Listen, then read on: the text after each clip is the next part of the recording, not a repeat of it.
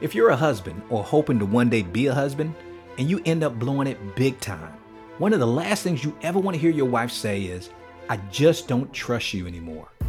Now, other than divorce, no more devastating words can come out of the mouth of the woman you love. Unfortunately, I know the feeling. Trust is one of the hardest things to restore in a broken relationship. It leaves a trail of pain, hurt, anger, and a feeling of betrayal, leaving the one who broke the trust feeling hopeless that they can ever rebuild the trust. Well, today's guest, who's been down this road before, says there is hope, and he wants to help you rebuild the trust in your marriage. Stay tuned because Real Men Connect is next. Real Men Connect, episode 65. Welcome to Real Men Connect. Are you ready to be the extraordinary man, husband, father, and leader God called and created you to be? Then get ready to receive wisdom and guidance from some of the country's most respected men of faith as you learn everything you need to know to go from good man to great man God's way. No judgment, no shame. Just real men with real challenges seeking real change. All for God's glory. Hello, mighty men of God, and welcome to the Real Men Connect podcast, where we help good men become great men God's way. I'm your host, Dr. Joe Martin, and every week we interview some of the nation's most respected and accomplished men of faith to find out what it really takes to become the kind of husband, father, and spiritual leader God called and created us to be. Each interview session is packed with practical, proven biblical principles you can immediately apply in your relationships, on your job, and in your community. Today we have with us Tony DiLorenzo, who is the co-host along with his wife Alisa of the number one marriage podcast on iTunes called The One Extraordinary Marriage Show. Tony speaks to a worldwide audience about sex, love, and commitment and challenges every listener to make their relationship a priority. As a husband and business owner whose marriage has dealt with the issues of pornography, financial crisis, and child loss, Tony speaks from the heart to those issues that impact relationships with a mixture of tough love and candor. Tony works with couples all around the world, equipping them with the tools and strategies they need to create an extraordinary marriage. He equips individuals who are struggling with a lack of time, communication, or intimacy with specific tools and strategies to create the extraordinary relationships they desire. Now, I heard about Tony through a mutual friend of ours, Jackie Bledsoe, who's appeared on the Real Men Connect podcast in episode 55. And if you haven't checked that out, make sure you go back and listen to that. And after listening to Tony's podcast and checking out his website, I knew we had to have him on the show. He and his wife Alisa have been married for 19 years, and to say this man has a testimony is an understatement. I can't wait to get real and raw with Tony as we discuss a very sensitive but popular topic when it comes to marriage, and that's rebuilding trust. Thank you, Tony, for joining us on the Real Men Connect podcast, and welcome to the show. Hey, Joe. Thank you so much for having me. I am excited to be here. And Tony, I'm excited to have you on because I told you even when we were off the air that I get emails and I get phone calls and text messages and, and people commenting and um, on our blog about this issue about trust. But mm-hmm. before we get into that issue, Tony, one of the things we always do on Real Men Connect, we try to ask men to share with us their favorite Bible verse, something that gives them inspiration from the scriptures. And so, if you don't mind sharing with us, what's yours and what inspires you and why? Yeah, so my favorite for gosh, many many years has been Philippians 4:13. I can do all things through Christ who strengthens me. Mm. And that actually came about uh, during a period of my time in my life and in my marriage where um, I wasn't in the greatest place with with Alisa and our marriage, but I was really into uh, road cycling. I've been a road cyclist for gosh many years. I started when I was 14, and I was training for double centuries, which are 200 mile bike rides in a day. Holy cow. yeah, they're long. So a typical double century can last you anywhere from like 12. Actually, I could do my fastest in about 10 and a half hours to 18 hours. And it was during those long rides when I needed that strength. Mm-hmm. And that Bible verse right there was one that I would repeat to myself time and time and time again because um, I can do all things through Christ who strengthens me. So in those hours when I was at my my least and at my my toughest times of just pushing the pedals, you know, 12 hours into a, a ride or uh, a, a, race, um, knowing that he's the one who strengthens me. Mm-hmm. And then as that time period of our lives changed and Elise and I began to rebuild our own marriage, rebuild the trust in our marriage, um, that has just become a mantra call for me to know that I am strengthened by him constantly each and every day, no matter what's happening. And that's good. And you know, it's funny, Tony, that I always ask men that question when they come on the show. And you know, you start hearing some of the same Bible verses um, over, and that's one of the most popular ones. Do you know that no one has said that since we've had the show? Really? yeah, and that's one of the most popular Bible verses. Yeah. I guess maybe because people know that that's so popular that they've adopted another one. But it always comes back down to that. Um, we can do all things through Christ who strengthens us. So I'm glad to hear that you get a lot of inspiration from that. Now, you mentioned about um, enduring with Alisa and your marriage, and we're going to get to that in a second. But let's let's go back, and I want to go back to the beginning and find a little bit about your background. What was life like for you growing up, Tony, as a boy? What kind of family did you have? You know what? We we grew up here in Southern California. Um, I had an interesting childhood. My father uh, immigrated here from Italy at a young age. Uh, never finished high school.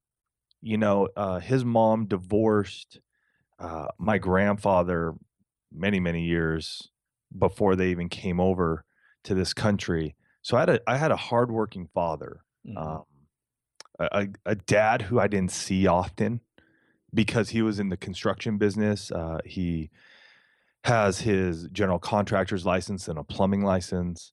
And so during the 80s, and, and even like at the end of the 70s in the Carter, you know, um, inflation was out of control. Interest rates were crazy. I mean, we're talking 18%. Mhm. So you can only imagine what that does to the housing market. And so my dad would drive many hours to get work, and he and his brothers who owned the company would stay each week in some of these locations because they would be driving two, three hours one way. And so growing up, I didn't see him much. Mhm. Uh, added on to that, my my younger brother was born uh, six years after me, and he has a genetic blood disorder uh, called thalassemia major, where his red blood cells don't reproduce.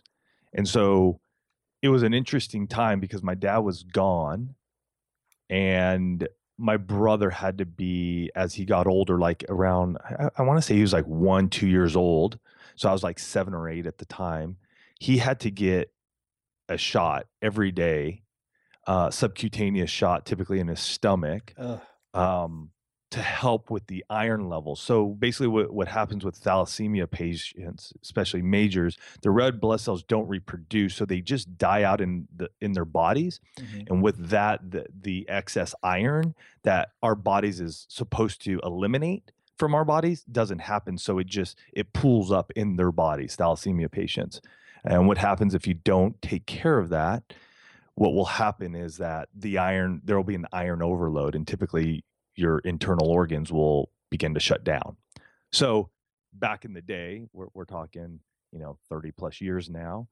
Um, we had to give him this shot, and I had to hold him down Oh boy. with my mom. Wow. So it was it was a difficult it was a difficult time. Um, I, it was just yeah, it was just it was a it was a difficult time, and um, and I still shake up now Yeah. talking about that because, you know, you're seven or eight, man, Mhm. and you're, you're watching your mom stick your brother, Mhm. and and I would have to chase him down. Um, wow. dad would come home on the weekends and he he'd have to do his stuff you know he'd have to work um he always provided it wasn't like we ever went without meals um but there are tough times that i've learned about and so um yeah man you know never heard i love you never saw him come to a game Mhm. so you know some of those hurts still you know as you can tell they, they still hurt Yeah. um, you know, and and and and um, but I love my dad. We we've come a long way, and so even though that's what I remember as a child, I, I love the relationship I have with him now. Mhm. because I became intentional about it about eight years ago. and and I appreciate you sharing that with us, Tony. And and for the men out there who are listening to, um, I, I I was telling you before we came on the air that I do some coaching with men. And Mm. Tony, um, there's a, a man that is one of my my coaching clients. He's in his 80s. Okay, he's in his 80s, and the wound of the father is real. He Oh. can recall things that happened to him when he was six Mhm. that his dad did, which just blew me away because he's now happily married, been married for over 50 something years. And yet, and people say, well, why, why would he be getting coaching? Um, he gets coaching because he realized that in spite of of having a great marriage and and everything, he realized there's some things that he still misses that he didn't have, and being able to relate to his wife, relate to his children, now grandchildren, and even great grandchildren. And so he recognizes, but it just blew me away that the wound, when he was talking about it, he was getting emotional. And Mhm. he's in his 80s. And he can remember uh, an incident that happened when he was six years old, which is just uh, uh, amazing to me. So um, I, I can relate to you, brother. I understand Mhm. what, what you're talking about. But I, I want, before we get into the topic, but I, I got to go there, Tony. Mhm. Um, what because you have a great relationship with your dad now, you said. Yeah. And I think that and I would love to do a show with more guests to talk about how the the relationship has been restored because we really haven't touched on that too much. But I want to go back to of you having to endure this as a child. Mhm. What impact do you think that your relationship with your dad had on you um, as a young man and as it spilled over to you being an adult? Because it's hindsight is twenty twenty. What do you notice now? once once I left the house, Mhm. uh, I was adamant of. I grew up in a small town here in Southern California, about twenty five thousand. My high school was nine hundred. Um, I had a graduating class of like 150. So Right. when I went to college, I decided I wanted to go somewhere big. I wanted to go somewhere exciting, and I ended up going to the University of Colorado at Boulder. Mhm. um, in the early 90s after they won the championship. I mean, it was just a ruckus place. It was awesome. It was beautiful. I was away from my family. And that took me down a, a path of, of just addiction to alcohol, Mhm. to drugs, sexual immorality, uh, no care for my own life or those around me. That's what it all led to because I didn't have any strong foundation of what it meant to live a godly life or even a life as a man Mhm. because I didn't have it around me. And so once I got into a situation where, you know, everybody I was learning from, my peers, this is what they were doing, that's what the path I went down. And that path wasn't a great path. That was a path I lived for many, many years. And um, even into my marriage. You know, when I first got married, I got married young. I was 23. So that even started getting tracked into th- those early years of my marriage, which caused multiple issues, which, you know, almost led Elise and I to getting divorced twice, Mhm. you know, in our first 11 years. Wow. You know, and Tony, and I'm I'm speaking also on behalf of myself as well, because you and I share a similar background, except yours, your your story ends up having a, more of a happy ending than mine did. uh, but I'm always happy to hear those happy stories. But I, this is just a question between you and me, and I'm the guys that just happen to be listening in on this. Yeah. You know, when we, because you know, having an environment where you grew up in, when your dad was disconnected from you emotionally and spiritually, and didn't kind of set the foundation what makes us think when we go through that that we're marriage material? I'm just curious. What? Because I, I got married at 22, and I'm thinking, what made me think I was marriage material? other than like my dad and some other, you know, older men that I knew who I valued their opinion, hmm um, going like, man, she, but you, you just better not let her get away. Right. Was- was more Oh, the- yeah, yeah. Their response, like, don't let her get away. And Alisa is absolutely beautiful. She was, she's beautiful now. She was beautiful then. Um, and no way did I want her to leave our relationship back then. Um, but uh, yeah, 23, I didn't know any better. I just had, you know, uh, uh, you know, I would come around and my dad's like, dude, you better not let her off. You know, just they, my parents just loved her to death. You know, Tony, that, that makes perfect sense. Now, I never thought about it. I'm glad you pointed that out because, yeah, I never thought about it because they're thinking, because, yeah, and I had a chance. I tell you, I, I did my research on your site, and I got to tell you, dude, you outkick your coverage with your wife, man. She- yeah, she is beautiful, man. And I can understand now, you're right, that people are telling us because they know how jacked up we are. Right, it's- you cannot let her get away. You're going to regret this for the rest of your life if you don't marry that woman. It's, I never thought about it that way. I'm glad you enlightened me on that. I'm glad you told me that. And- And can I just share one thing though? sure, Joe? go I right mean, ahead, man. Because that hurt, that pain that my dad caused, and I experienced. And I don't know if he even knew he was causing it. So let's let's be frank about that. Right.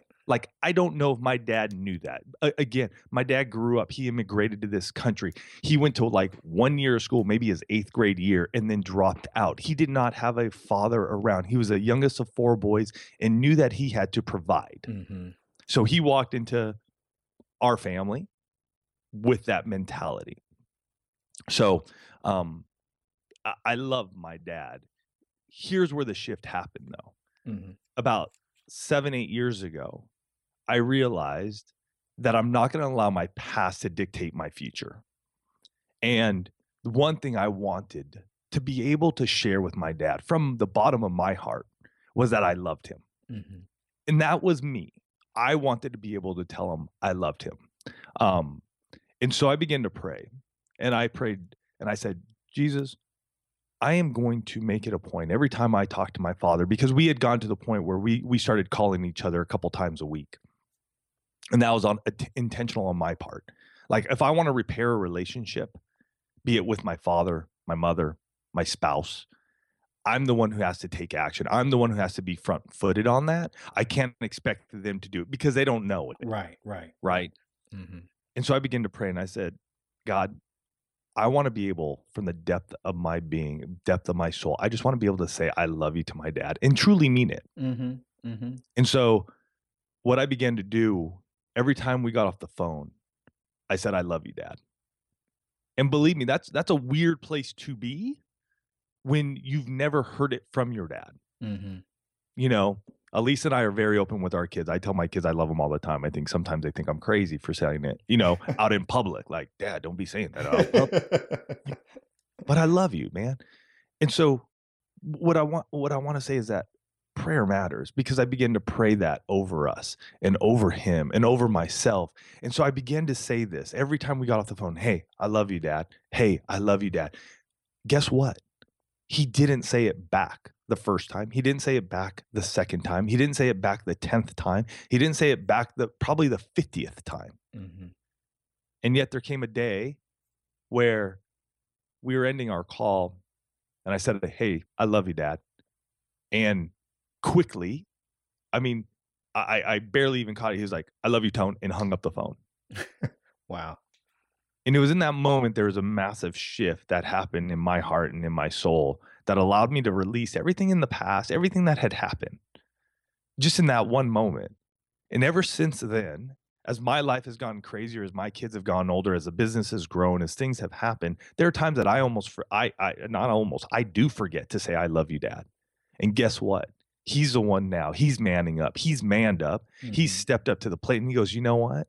I'm not going to let my son dictate that anymore. I'm going to dictate it. I'm going to change the atmosphere here. And when we're getting off the phone, he'll say it, even in front of his buddies, because he's retired now. So he'll be out having lunch with all his Italian buddy friends. And even on the phone, in front of all of them, he'll be like, I love you, Tone. Mm-hmm. Mm-hmm. Mm-hmm. And I and I catch myself going, you know what? I love you too, Dad. Wow.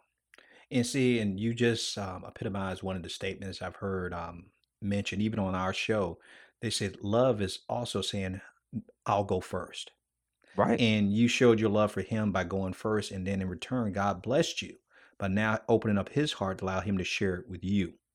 And Tony, you know, I tell you, we can do a whole show talking about the, the fathers and everything. I told Yeah. you that this is a an issue that we do need to have a show on. Um, but I know that our listeners are really chomping at the bit to get into this issue about um, regaining and rebuilding trust with our wives.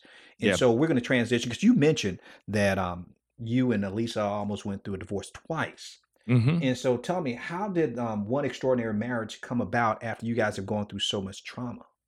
Because tell and also tell us a little bit about that trauma that you put her through. Yeah, yeah, yeah, yeah. So I'll- I'll share where we were when we put it together. And, Okay. And the the thing was, we were we were at our eleventh year of marriage. Um, we could have gone a few ways. Uh, you know, just keep going down the same road we've been going down. You know, it, it's ho hum, it's plateaued, no big deal. We could get a divorce, just call it good, move on. You know, try to you know lick our wounds and just go into another relationship broken as we were, right? And just bring that brokenness into another relationship. Or three, we could get radical. So we chose to get radical. And for us, in a place where, you know, things weren't going great. We had a five and a, a two year old at the time. Mm-hmm. I proposed to Alisa because we were about to start a small group study at our church on sexual intimacy, on the Song of Solomon's, which is uh, just a beautiful book in the Bible that most churches just want to just brush over.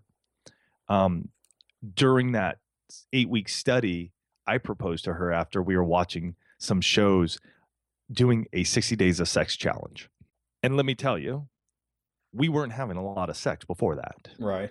It, it was like maybe once a month. It Mhm. was it was very haphazardly. We weren't connecting. But I knew we had to get radical. We had to do something different. We had to have a shift, a challenge together that we could bind ourselves in some way, some form. Mhm. Personally, myself, I'll, I'll tell you, I was like, man, if I can just get sex, you know, a few times a week, this would be amazing. Um, unfortunately, when I brought that up to her, she shot me down pretty quick Of course. reject rejection is rejection is something I think all of us have faced at some point in time in our marriage. Um, and so she shot me down really quick, hurt, dejected. I went to bed. The next day, she came back and she said, God spoke to me and said, if I can't even try something, then our marriage is over. Mhm. She so like so she said, I'm willing to try something. And so we embarked on our 60 days of sex challenge. We completed 40 out of 60 days, but it wasn't a just a physical and a sexual experience. It was an emotional experience. It was a spiritual experience. We got transformed. We weren't perfect. We weren't out of the woods, Mhm. but something had started to shift and change. And so as I began this this like searching to become a stronger husband, a better husband, one where I could glorify my wife. Everything that I was looking for and searching for were from men who I believe are godly, they're awesome, they have a great word. The thing was is that they were older, much older. Right. They couldn't relate and I didn't see that them able to relate to a 30 something year old with a 5 and a 2 year old at home. Um, and so we began to speak a little bit at church retreats and talk to some folks, and people were chomping at the bit. Well, how do we get more? How do we learn more? And so that's when we started the One Extraordinary Marriage show. And we started, you know, the first show right with our 60 Days of Sex Challenge. And for the last six and a half years, we share our story. We share our ups and we share our our downs. We share the hurts that happen and the love that happens. We share about, you know, how we've completed the seven days of sex challenge eight times. We talk about how we've learned to communicate. And even when we don't communicate well, what we're learning each and every step of the way. And so that's where one came from. And as we began to do that, we just, we've hit a chord, we've hit an audience that wants to hear the truth. Right. And one of our biggest things is always that we're going to be truthful, honest, and transparent Mhm. and it's Alisa and I. So you get that male female dynamic, that husband and wife dynamic, which isn't always pretty. Mhm. there are times when we've been on the show and we've been arguing Oh, that's funny. because we have a difference of opinion. right. Right. We have a different lens that we are seeing a, a situation happen. And so we get to share that and allow people into our world and know that they're not alone. And Tony, it, th- that is great, man. Um, and obviously, you guys have endured a lot. You've endured Yeah. a lot. You've been through a lot, and you put um, Alicia through a lot. And I'm not saying that she was totally innocent and everything, but in order to rebuild trust, you have to first break it first. And so, what things? And, and you don't have to go into so much because I want to get into the solution more so than the problem itself. But just to give us some context, so men out there can relate and understand that. Well, dude, you don't know how how bad I've blown it. You have no idea share with them briefly um, the highlights of what you did to break the trust um, in your marriage. Yeah. So pornography was a big one. hmm As much as us men believe that it doesn't impact our wives, it does. They know it. They see it uh, in us. They may not see us looking at it or watching it, but they know it. So that was a big one. That was something that I brought in from my childhood, uh, my adolescent years, um, and then into the marriage. And it was it was prevalent in our marriage for a solid eight years hmm um, before I just said I'm done with it. And Elise and I've had many conversations about that. Um, womanizing, you know, going out trying to pick up on women. I, I- I've done stuff, you know, breaking trust doesn't have to be those big things either, Right, like right. that. I mean, trust break gets broken when you say you're going to do something and you don't. Mm-hmm. And you don't, and you you constantly say, "Oh yeah, I'll take care of that. Yeah, yeah, I'll take care of that," and then you don't. Right. And it erodes that trust anymore because they can't believe the words you're going to say. Mm-hmm. So we got to stand by the words we're going to say, and that's a that's that's a big deal. So trust can be broken there. Trust can be broken when, hey, I'm I'm gonna I'm gonna be somewhere. I'm gonna tell you I'm gonna be somewhere, and then I'm not there. Mm-hmm. You know. Um, so I, I've done it all, man. I, I've done it all, and, and I'm sure there are still times when I say something or do do something that Alisa still goes, "Ooh, wait a minute, that that doesn't line up. Let let's let's talk about that." Mm-hmm.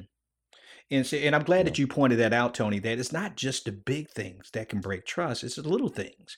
And something is like you said, we keep thinking, oh, if we break a promise or not keep our word, that that's not that big of a deal. Well, if you're in love with a person and they're breaking a promise to you and they're depending on you and you don't come through, that is a big deal. And if you don't believe me, just try it with your children. because you know, when children, when we tell them something, they just believe and they take it to the bank that we're going to follow through on what we said. So I'm glad that you pointed that out. That it's not just the the big issues, but the smaller issues. So let's get into um to some strategies and some advice that you can give us as men. Now, in your book, The Trust Factor, um, you talk about four strategies for building, maintaining, and regaining trust in our relationships. Could you quickly tell us what those Mhm. four are so we can start unpacking them and discuss them in detail? Yeah. So the first one, you got to stop, look, and listen. Mm-hmm. The the second one is you got to bring in backup. The the third one is you got to commit to finding the good, and then fourth, you could you got to declare that you're willing to do all the work. Now, and repeat those that are one more four. time for us. Repeat those four one more time for us, Tony. Yep. So one is stop, look, and listen. Two is bring in backup. Three is commit to finding the good, and then four is declare that you are willing to do all the work. All right. So And so when go ahead. I'm sorry. you, you want me to start from the, yeah, I just Yeah, want I want to dive into Go ahead. you know um, obviously guys can pick up the trust factor um, it's on kindle or you can come on, on over and check it out but stop look and listen I- you know we we all it, well not all of us but us here in southern california stop drop and roll Mm-hmm. was something that we were trained as kids growing up in school because you never knew when the big earthquake was going to hit Right. So this is very similar, you know. So we got to stop. You know, we got to look and we got to listen. You know, we got to stop doing the things that are distracting from spending time with our spouses. You know, we got to stop doing those those outward emotions, those outward outlets that is taking us away that is breaking the trust. For me, like I said, for many years was pornography viewing, masturbation. You know, oh no, I'm not doing that. Mhm. No, you're lying to me, which lying is then breaking that trust. So we got to stop doing that. And for many guys, they just go, oh, I'll be able to fix everything, but I'm going to still do this. Mm-hmm. Well, no, because it's still eroding the foundation of that. And I, in one book, I want to share here with guys, man, that are just struggling with there that that you felt you feel like you're you're bound to that area and you can't break free. Pick up the book Bondage Breaker. Oh, I love that book. Oh yeah. Yeah. Pick love that book. Up. You know, stop making, and I'll even say this for stop, stop making excuses. Mm-hmm. declare change in your life and start living it out start going after it so um secondly you know with the first point is you know look at your spouse look at her you, you need to have some eye contact with her put your dang phone down Mm-hmm. get off of it Uh, uh, our phones have become adult pacifiers Yeah. believe me, guys, I, I say it from truth and honesty because I do it as well. Alisa will be like, put down your phone, look at me in my eyes. Yes. Here's a great app that Alisa and I have just added to our phones and we love it. It's called Forest. And it's a it- it's a way to get away from your phone because Forest is all about what you do is you build trees Mhm. and you put the timer on for a certain amount of time 10 minutes up to i think two hours and what it, what it is is that when you start building that tree if you pick it up if you pick up your phone and you go to an app and start using that app you kill your tree So it's this fun game of going, I don't want to kill my tree. Right. So I'm not going to use my phone. So if you're going on date night, you know, and, and you need to look at your spouse during the meal, either A, leave that phone in the glove compartment or put Forest on there and stop looking at your phone. Look at Mhm. it and then listen. You know, just just listen to them. You know, one thing I learned when I did the 60 days of sex challenge with Alisa was that she had all this all these words inside of her and I wasn't allowing her to express them at all. Now, in our stereotypical world, they'll be like, "Oh, that's always a woman," and da da da da. No, I've been in this world way too long, helping marriages way too long. There are many men who many men who have words that they want to speak as well, and so be able to to share those with your spouse is key. You know, but when your wife is speaking to you, take that time to just listen to her. Don't have an agenda to fix her. Believe me, I've been there many a times. You know, don't interrupt her, allow her to speak her mind, don't contradict her. You know, let her have her say, let her let her shine. You know, so often we're so hurt that we we always want to, you know, sort of take our spouse and be like, "Oh no, you got to do it this way." No, no, she, she's not you. She's her own woman let, let her shine. You married her for a reason. There's something in her that you saw that you love so much. Don't keep squelching it. Let that fire in her burn and let it burn bright. You know, let her let her have that voice. Now, so you got stop, look, and listen. Now, you also mentioned bringing back up. Now, what do you mean by Yeah. that? Bringing back up. So many a times when trust has been broken, there's a there's a impact. There's impact in our in our world in our marriage. What ends up happening is we go into a mode of like nobody's gone through this. Nobody knows what I'm dealing with. Right. Nobody knows my hurts, my pains. And so we basically shell ourselves off. Like, I'm not going to share that. I'm going to go into church and everything's good. Man, hey brother, how you doing? Oh, man, I'm doing great. How you doing? Oh man, I couldn't have a better day. Stop lying to yourself. You just yelled at your wife. You still you just yelled at your children. Life is not great. You're feeling hurt. You're feeling you're you're, you're feeling dejected.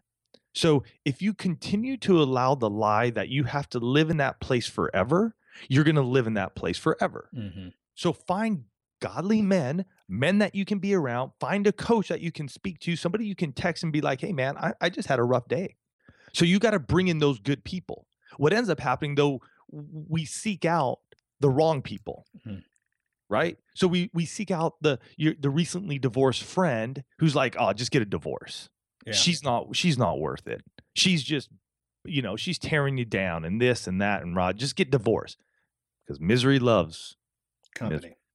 You got it. so they want you with them and, and, you know the, the next person don't go talking to your never married brother sister cousin friend they do not understand the dynamics of marriage Mhm. you know watching reality tv does not give them license to speak life into your marriage believe me i get it they love you they want the best for you but they don't see it from an objective viewpoint Right. Right. they just don't and and lastly in this one is stay away from the flirtatious coworker Hmm. oh you know stop telling your problems to the you know to the account executive who sits next to you she doesn't need to know that Mhm.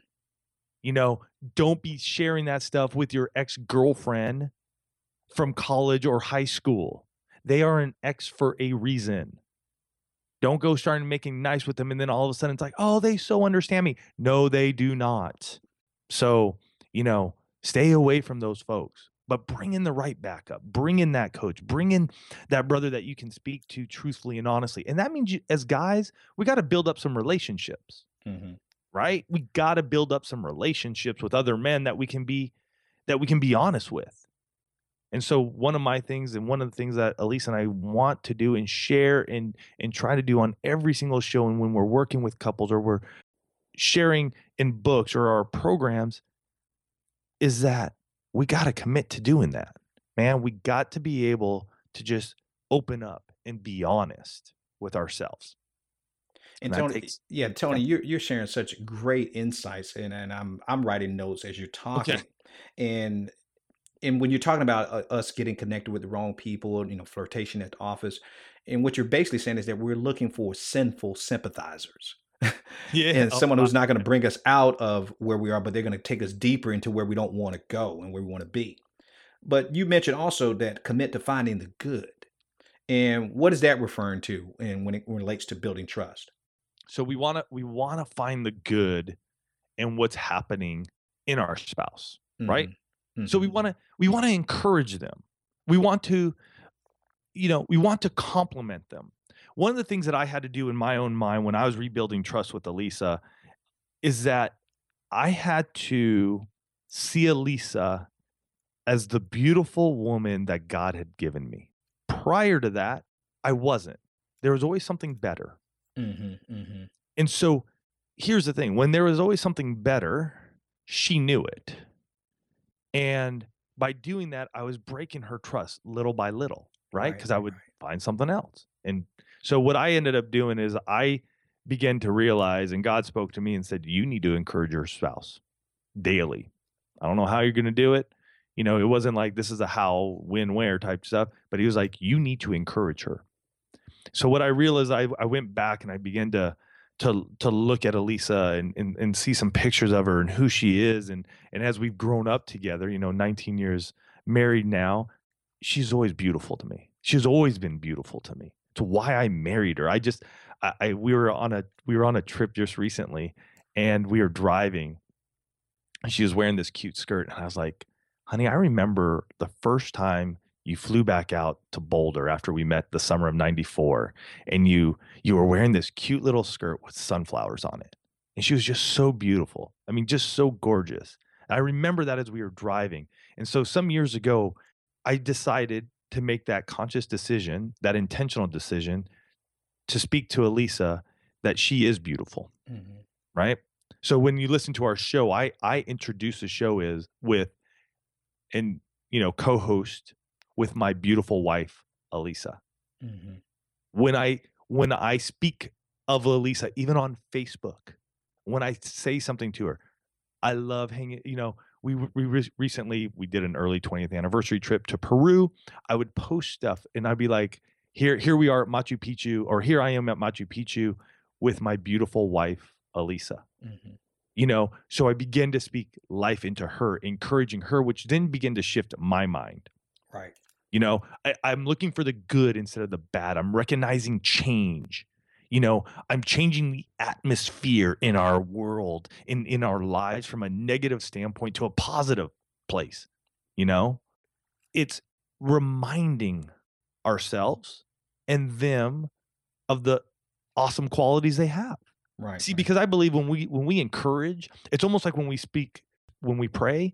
I always have a massive shift when I speak those prayers out instead of just having them in my head. Mhm. Because when I'm speaking them, I'm not just speaking them, but I'm hearing them, right through Right. my ears. And so when I say, "Hey, this is my beautiful wife, Alisa," not only does she get that and get to enjoy that and take that in, but I also say it to her, which reminds me that she is. Tony, that is so good, man. That that is so good. And you know, you said something good. You know, the Bible tells us that there's death and life in the tongue. And so, and we'll eat the fruit thereof if we don't watch our mouths. So, Right. but you said something that really stood out to me. And I think, I hope that the men didn't miss it because I'd never heard it before. But you said when you were in that mindset of something better may be out there for you, you said something better out there, but they know it that you feel that way.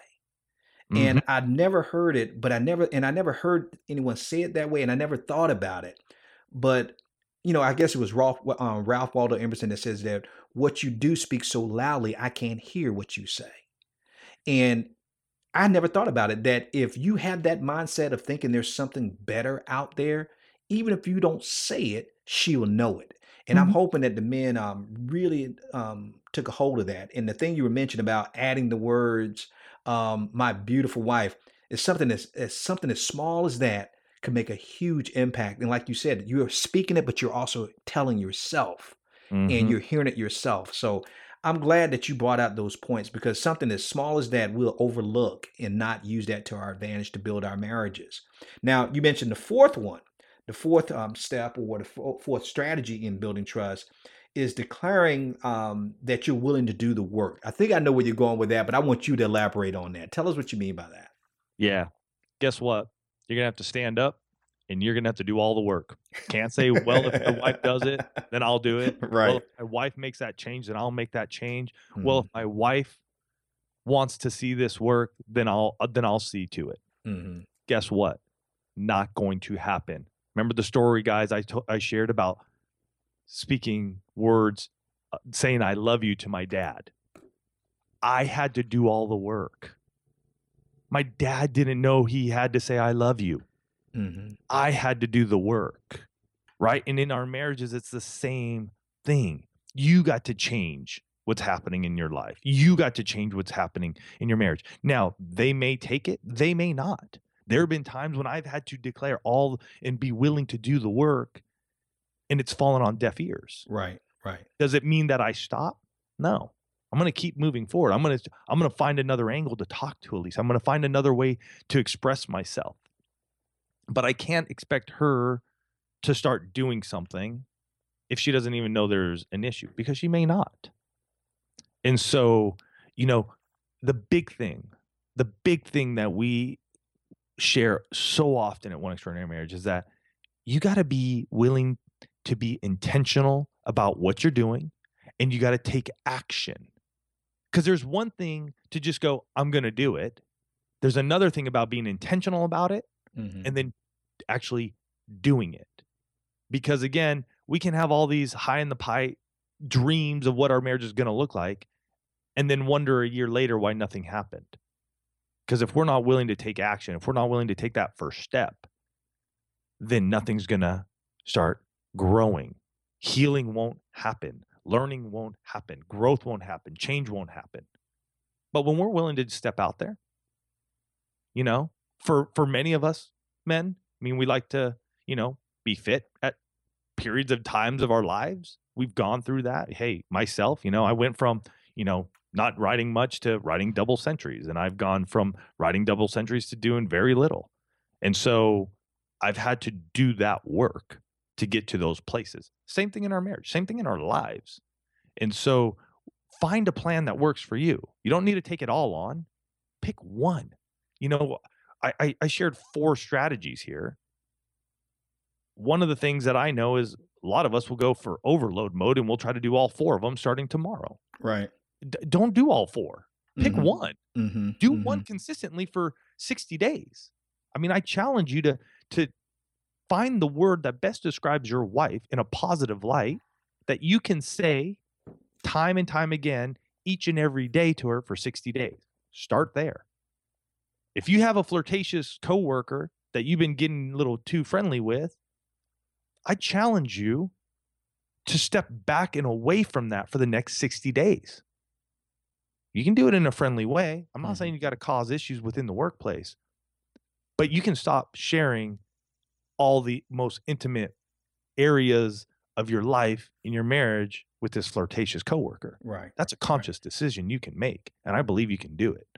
And Tony, I'm glad that you you said that to us, and that we need because we need to hear that as men. That because we, especially if we are guilty of breaking the trust, we want to see it repaired and fixed overnight. So I just want to get it back to where it used to be. And it doesn't work that way, that it mm-hmm. takes baby steps and you have to start slowly and build towards something. Now, you also, you mentioned about how that you have to be willing to take that first step. You know, you were, we're talking about marriage, but that's exactly what you did with your dad. You took the first step. Mm-hmm. And it didn't happen overnight, but you were consistent with taking those steps, and his heart was won back towards you. And so, and I would think that applies to any relationship, whether it be with our children, with our parents, and especially with our spouses. Um, I don't know if you heard this saying, they say that marriage is not 50 50, but divorce is 50 50. But marriage has to be 100 100. And I like that the fact that you said we have to start small. So I appreciate you sharing that with us. Love it. Yeah. And, and it is, it's 100 100. Yes. Stop, you know, and, and go after it, man. Go after it. What's the worst that could happen? You know, your life has changed dra- dramatically man, I've seen marriages that have been married six months come to us and be like, oh my gosh, I don't know if we're going to make it to one year. Wow. To just having amazing breakthroughs Mm-hmm. to marriages that have been married 40 plus years coming to us Yeah. going, oh my gosh, I have seen amazing breakthrough in my marriage that I've never seen before. Just willing, are you willing to put in all you got?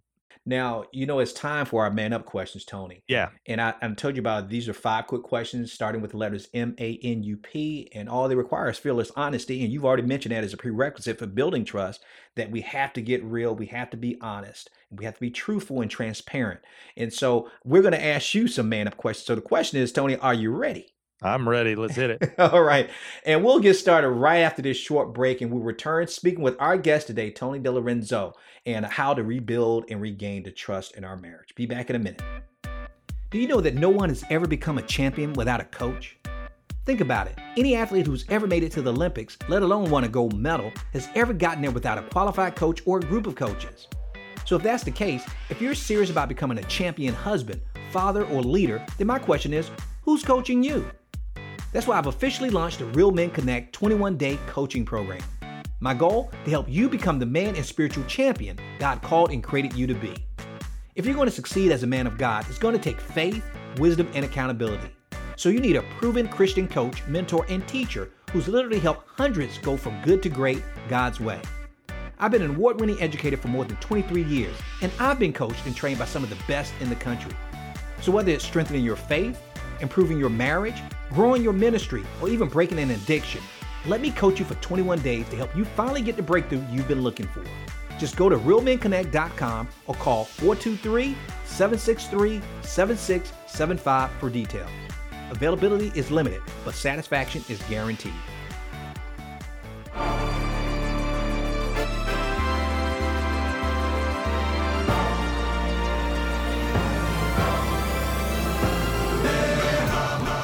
Okay, we're back with our, t- our guest, Tony DiLorenzo. And Tony, the man up questions are getting ready to get started. And we started with the letter M, and the M represents mistake. Now, obviously, you've gone through a lot in your marriage with um, Alisa, and you've done a lot to rebuild and regain her trust. But what was the mistake? What what was the biggest mistake that you learned the most from in trying to rebuild your trust with her? The mistake I learned most was that my words have power. Mhm. And if I'm going to say I'm going to do something, I got to do it. That's it. You know, and and when I didn't do it, I, I fell flat. She Right. lost trust in me again, and we had to rebuild again, and we had to start over. Mhm. So my word means something, and once I learned that, that was revolutionary for me. And obviously, you've incorporated that now into helping other couples with Yes. that. Is keeping your word and how important that is. Okay, mm-hmm. now the A represents attitude, and you and your wife, you work with a lot of couples, and you've mentioned that, and you've seen them from varying from people who've been married over thirty something years to people who just gotten married, and you run into cross, you run across a lot of men, and we're focused on men on this show. If based on the husbands or the men you've seen who are struggling in their marriages, if you could change one attitude in those husbands, what would it be? The one attitude I see that I see that they share with me Mhm. that's holding them back is a is a it's it's a place, not an at, but it's fear. okay. fear is that so i'm trying to think what the attitude of the opposite of of the fear is but i see them being held down by that fear so if i can break off that fear then we got to shift in attitude Mhm. right to see the positive to see to see the light to see what is good in marriage Now, and see, you mentioned fear, and even though this is not part of the man up questions, but what do you think they're afraid of? everything is it everything? Th- th- there is there's just a fear of like am i going to get rejected by her right, right, right. um you, you know uh, what if i say something that's not right um it's just this underlying like i can't do anything right and so Mhm. the, the, there's just a cloud that just envelops them You know, I was interviewed um, last night on a, another person's radio show, and they asked me, um, "What would I tell a woman that she needs to know about a man uh, that she probably doesn't know?" I said that a man gets easily and very discouraged if he doesn't think he can get it right and satisfy you. and make Mm, you happy. Um, and she was kind of shocked that I said that. But I told her, I said, you have no idea that we, you know, we're so achievement and accomplish driven and oriented that we want to accomplish something. And I think that goes into what you're saying about this fear, the fear of rejection, getting it wrong, not doing it right, of failing again. That that makes that would make perfect sense why we're walking around in a lot of fear because we're just being men. But now let's go on back to the man up questions. Now the N Tony represents next. And you guys are doing some tremendous work. I mean, I'm I'm excited about seeing some of the work you guys are doing with couples and the Yeah. books you're writing and some of the resources that you guys provide. Um, what would be the next big thing you would attempt to do for marriages or even in your business, you, you and Lisa? What would you guys attempt to do for God if you know you couldn't fail? I would hire probably 20 people onto my team, like right now, 20 people to do what? to blow it up. okay. to take what we share to the place that every single marriage is impacted, that every f- family is impacted, Mhm. that we have, we see a shift, we see a, a a- massive change in the way folks even view marriage Mhm. to the place where we are impacting generations. There's a legacy that happens, and to do that, you know, it takes people, it takes folks on board who to understand your vision and are are willing to help take you and work with you to get to that place where you're just in every place, every area where we can continue to just impact folks, impact folks, impact folks. Because unfortunately, to me, it's almost like I would love to be able to share how awesome sex is for married co- couples in churches around this world. Mhm. And it's something that isn't shared because too many folks, pastors, are scared to even bring it up Right. on the pulpit. Right. And Tony, I, I'm questioning you about the 20, but I know exactly what you're talking about. And I'm being facetious because Yeah. I feel like you. I mean, you, when you have a vision that God has put on your heart, and obviously you have a passion um, for what you're doing, you want to expand his territory and his kingdom here on earth, but That's you right. need, but you just can't get anybody to help you do that. You need to have people who share a similar vision and who could see um, what you see and want to do something about it. So I'm in the same boat with you, brother. I would love to have 20 more other guys to say, you know what, Joe, I'm going to lock arms with you and we're going to make sure this vision gets out so we can help disciple and mentor more men. Right. So I know exactly what you're talking about, brother.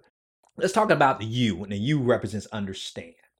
Now, when you were younger, when you first met Alisa, um, what was one thing you didn't understand about being a man, but you understand now? Because you also have two children. You have a boy. I think you said your son is 13, I believe, and Yep. uh, you told me off the air. But um, what did you un- what didn't you understand then about being a man, but you understand now being married to her? Romance. Okay, go there. Talk about that for a second. I mean, one thing I didn't understand was romance. I didn't know how to romance Alisa then.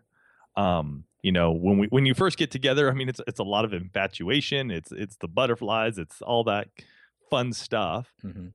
You do a little bit of romancing. You don't really understand that you're doing it, right? Mm-hmm. You know, you're taking her out. You're opening the car door for her. You're holding her hand Mhm. you know you're doing those things that are romancing her for for us older guys we didn't have text messages so we'd actually have to pick up the phone and call right. younger guys you know you, you'll text them you'll you'll let them know that you love them you'll you'll you'll have those emojis for them but i didn't know that back then but i know it now because if we let the romance die if we let it peter out then we don't get in return that love that that affection that emotional intimacy that sexual intimacy that we desire because our wives are like man you're not romancing me. You, you just want to jump in bed and and have sex. And Mhm. they don't want that and that's something i've learned a lot over the years and just being able to understand and, and how to romance Alisa specifically Right, right. each of us are going to do that different because god has made us different made our wives different and so to do that you have to be able to open your mouth and speak to them and sh- and ask them hey how do you like to be romanced Mhm. you know hey honey i, I want to romance you what can i do i mean there's no better thing than doing what they want and Right. the best way to do that is ask them That makes common sense. And as easy that is to, to grasp, it is harder to do for some reason. And I would just confess, I'm still learning how to romance my wife. And I'm becoming a student. And, but just like you said, Tony, I'm asking her, well, what, you know, what makes you feel like you're being romanced, that I'm wooing you. That and, and it's weird, the things that she tells me, I'm like, I never thought that was making that big of a difference. you know, it's the little things. And so Right. I'm, I'm glad that you shared that with us. And I know a lot of men out there could benefit from that. Now, the last letter is the P and man up, and it stands for problem. And obviously, you've survived some of the worst times in your marriage, and now you're reaping the fruit of um, being persistent and, and leaning on the Lord to make your marriage successful. But even today, what problem do you still struggle with as a man, Tony? Anger. Anger? Anger. Man, it's it's one of those areas that it will it will it'll come out, it'll rear its head. Not as often as it used to. Right. Um and yet it, it will still get me at times. Mm-hmm. And so I believe this is one of the biggest places where we where we destroy trust in our marriages because when we get in that place of anger, which is not cool, and we tend to laugh about it because it, it's a way to to just sort of let it go because all of us have some part of it in us. Um, but in those moments, you you can say things that are hurtful, that are not truthful, um, and it breaks that trust. Mm-hmm. And, and it honestly, I mean, I don't know if you've you've been in one of those places, but man, you, you just you just lose all sense of time and space and and what did I just say? And that's the one area that there are just times, man, when it just man, it just comes out. Yeah. And I, I need to remember and remind myself, man, I got to put on the armor of God on a daily basis. Because if not, the enemy is here to, you know, steal, to kill, and to, to destroy, mm-hmm. Mm-hmm. you know, and through anger, that happens, Yeah. you know? So by putting on that armor of God on a daily basis reminds me that, you know what, I'm not going to allow that anger to take hold of me on a daily basis like it used to. Right. And Tony, I, and I appreciate you um, sharing that with us and um, in all honesty and being transparent with that because I believe a lot of men struggle with anger. I struggle with anger.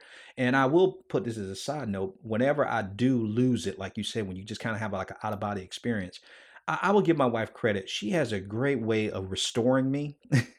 and it's worked like a charm. I don't know if it'll work on every man, but she she'll just come to me and says, um, you know, you're better than that. That Mm. doesn't seem like you. What's going on with you? And it just it like you said, it snaps you back into reality that wow, that's that's not what she's used to seeing. So whenever we get into that anger mode, she's reminding me that no, Joe, that's that's not you. Where's Mhm. that coming from? And so, and I don't know if she knows she's doing it, but it gently restores me and brings me back to my senses. But I agree with you said. The first way to prevent it is to keep on the full armor. And sometimes we put our guards down, and that's what happens. The enemy attacks. So I appreciate you sharing that with us. And guys, men out there, we've come to the end of our show. Um, I got to tell you, Tony, that based on a lot of areas that you talked about, man, I could bring you on about five or six different times on different topics that you brought up. and I'm hoping that we'll continue to build this friendship because, man, you have a wealth of knowledge, a wealth of knowledge, and obviously a lot of experience. But guys out there who are listening, please don't worry. We'll be back again to do this all again next week with a new guest, with new insights and new lessons. So make sure you don't miss it. And I'd like to thank Tony for joining us today on our show and being so gracious with his time. Tony, thank you so much, man. Thank you, Joe. Thank you, man, for for allowing me to speak some life into you. Um, honestly, man, go, go out there, man. S- Slay the dragon. Go out there, get your roar back. Shout to the Lord.